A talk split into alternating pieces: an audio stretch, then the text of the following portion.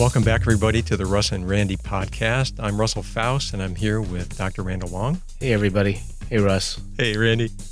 We're here for tips and 10 to help you brand and market your hospital or practice in 10 minutes or fewer. Randy, what are we covering today? Well, we're going to talk about transparency, the three types, and why it's important. Three types? Okay, two with maybe a subset. Two and a half. Yeah. Okay. You and I are huge on being transparent. And uh, the more transparent you are, I think you will agree, transparency is necessary for engagement. Engagement is that process by which you take in a reader to your website and make them a, a client. And no, wait, wait, wait. What is transparency? What do you mean by that? Well, I don't know. We just use the term without defining it. that works for me. Thank you, everybody. We'll see you next week. Well, I think in our world, there's two types of transparency. There may be three types. There's two and a half. That's right. The half is there's personal transparency, and that's more about who you are, not what you are. And then there is also business transparency, how your practice or hospital operates, what's important to your your business. And each is important in the process of engagement, engaging uh, readers or developing them into new patients. As a subset of personal transparency, we're also going to talk about maybe professional transparency. And I think in terms of, you know, defining transparency, a good term might be honesty. I like that. What's what's really what are you really about? What really makes you tick? What really made you become a doctor? What interests you? Because doctors innately are irrelevant or not relevant to our patients. Scary words we're less and less relevant in the whole health system these days. Right. It's because our patients don't understand. Our patients aren't doctors. They didn't go through med school. So we're trying through transparency. We are trying. Uh, we have to establish avenues where we can become more relevant to them. Even though we put our diplomas that they can't read up onto our walls, that's really meaningless. They they have no understanding of the esoteric residencies or fellowships that we completed. no, they they they don't care about that stuff. That's right. They don't know the difference between a medical student and a resident and a fellow and an attending. They've got no concept. Or an intern or resident. Yeah. Right. Absolutely. So if we help them understand that, we become more relevant. But if we're more transparent about talking about who we are as a person, we can really become relevant. I like to define personal transparency as like who you are not what you are. What you are or what we are doctors, nurses, health providers. Everyone knows that. But who you are is very important. I'm a father. I like Labrador retrievers. I love to play competitive tennis. I hate playing golf, but I love watching it on TV. And the reason this is engaging is because your patients are going to find something you have in common. You know what? Even if they don't, these attributes, these activities make you human. They make you more approachable. And one of the biggest obstacles, I think, between patients and their physicians or patients and their hospitals is that it's so automated now, it's so robotic, and physicians are so separated from their patients by EMRs and technology that sharing those things makes you human, makes you approachable. And I think that increases the engagement. So I, I think that personal transparency that you're talking about has great value.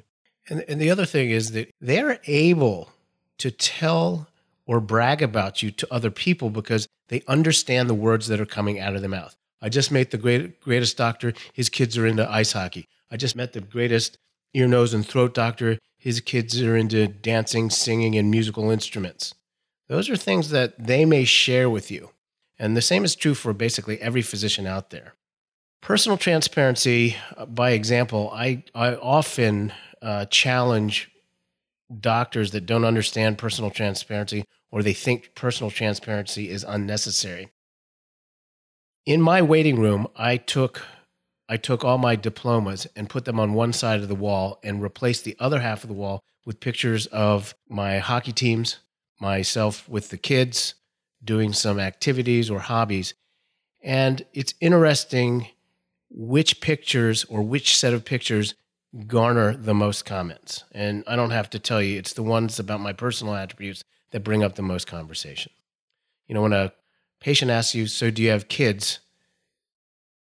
or it's an it's an effort to find out make to get to establish a common denominator. And that's what this is really all about. And like Russ said, this makes us more human. This makes us more like them. And the, the other thing I want to kind of reinforce, Randy has mentioned this in the past, and I'd never really recognized this. I do now. And I think one of the things you give your patients when you tell them about your personal interests is you give them a way to gift you. It's incredible the number of patients that you take care of that really, really want to bring you something nice for the holidays or for your birthday. And they have no idea, they've got no concept. And if they ask the people at the front desk, they often have no concept. And if you share those interests, you're giving them a means of giving back. You're giving them a means of better connecting with their doctor. You're giving them a way to gift you. And I really like that kind of that approach that, that Randy uses. That brings up a very interesting uh, anecdote. My personal bio usually goes something like what I just read: love Dunkin' Donuts, hate golf, love competitive tennis, etc., etc., hate Starbucks. I get two common gifts from my patients all the time, and it really makes my heart swell. I will get a gift certificate to Dunkin' Donuts, and I will get tennis balls. And the reason it's it, it's so important is it really warms my heart because I know they're reading all about me. And it just it's it's really a nice compliment. It is a true gift. Absolutely. You know that you've got true engagement. No, I I, I love that. Um, so we've covered personal transparency. Um, what do you think about business transparency? Well, business transparency is uh, probably less important for the solo practitioners, but very important for uh, health institutions or hospitals. Yeah, in what sense? I mean, how so? How does how does a hospital use, you know, a big health system use business transparency to better engage or build trust? Well, I think their their element is that they need to be a fortress in the community. So it's kind of their mantra. It's kind of their brand. Before you've talked about the Mayo Clinic, and I think that is by broadcasting or defining their mantra that is an element of business transparency. What just go over it again? So Mayo Clinic, for example, says they provide unparalleled patient experience as the most trusted partner for their healthcare. Cleveland Clinic does something very similar. So basically, what you're saying is kind of their transparency is to share their mission. Okay. Right. What's important to them? It's not good enough these days just say we're a hospital and here we're here and we want to help you we have to have something more. It's a more of a competitive world and everyone's marketing. So what sets you apart from the hospital down the street? And for a larger institution, their transparency is very important. Their their message, their mission is very important. So basically sharing their mission. You know, I've I've written about this a little bit. I I, I feel pretty strongly about this. What some of our listeners might be thinking about is the is the storytelling that many of their hospitals that they're familiar with do. That is, you know, I drive down the road here and I'll see a billboard for one of the local health systems. And it's all about how they're innovative, how they're pushing into the future of healthcare. And they're talking about their robotic surgery program. Unfortunately, because I know about that health system, I know that it's not really a program there. They bought one surgical robot and it sits in the operating room and it's used occasionally, but it's not really an entire program. They're not really story doing. So I just want to point out there's a huge difference between telling the story and actually doing the story. And I think what Randy's saying is that story doing is the transparency part. That is, it has to be pervasive in the whole system, in the whole hospital, and practice at every level. We're circling back kind of to honesty. You know, what are you really about? You know, you, you used a word that we, sh- we should, uh, professionalism or story. There is a subset of personal transparency, and we're going to call it for this show professional transparency, slightly different than personal transparency, but you might be able to share your philosophy of medicine or the, pra- the way in which you practice on your website, your bedside man- manner, your practice philosophy. All this is important. Remember, patients are looking for a doctor. They need to make a decision. The more information they give that you give about yourself, the easier it is for these these readers to become your patient. And Russ, I'm going to take the words out of your mouth, but give you the intro. A great way is to tell your professional story. I, I think I think Randy's absolutely right. I, I feel very strongly about this, and we we discussed this a little bit before recording the podcast episode. I think those practices and hospitals, I see hospitals do this where the physicians provide their story in their bio. And by that, I mean sharing their quote, calling to practice medicine. That is what brought them into medicine. Why do they practice in the field they practice in? You know, I know Randy talks about this on his site. Why does he do what he does? I do this on my site. Why are you in medicine? Why do, are you in your specialty?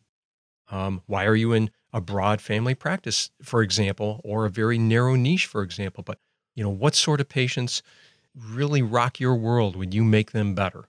And those stories will allow patients to connect to you and your practice, increase engagement, increase trust. So I, I like that idea of kind of personal business and the professional aspect. That is, why are you in your profession? And share that. I think it's a, a story worth sharing.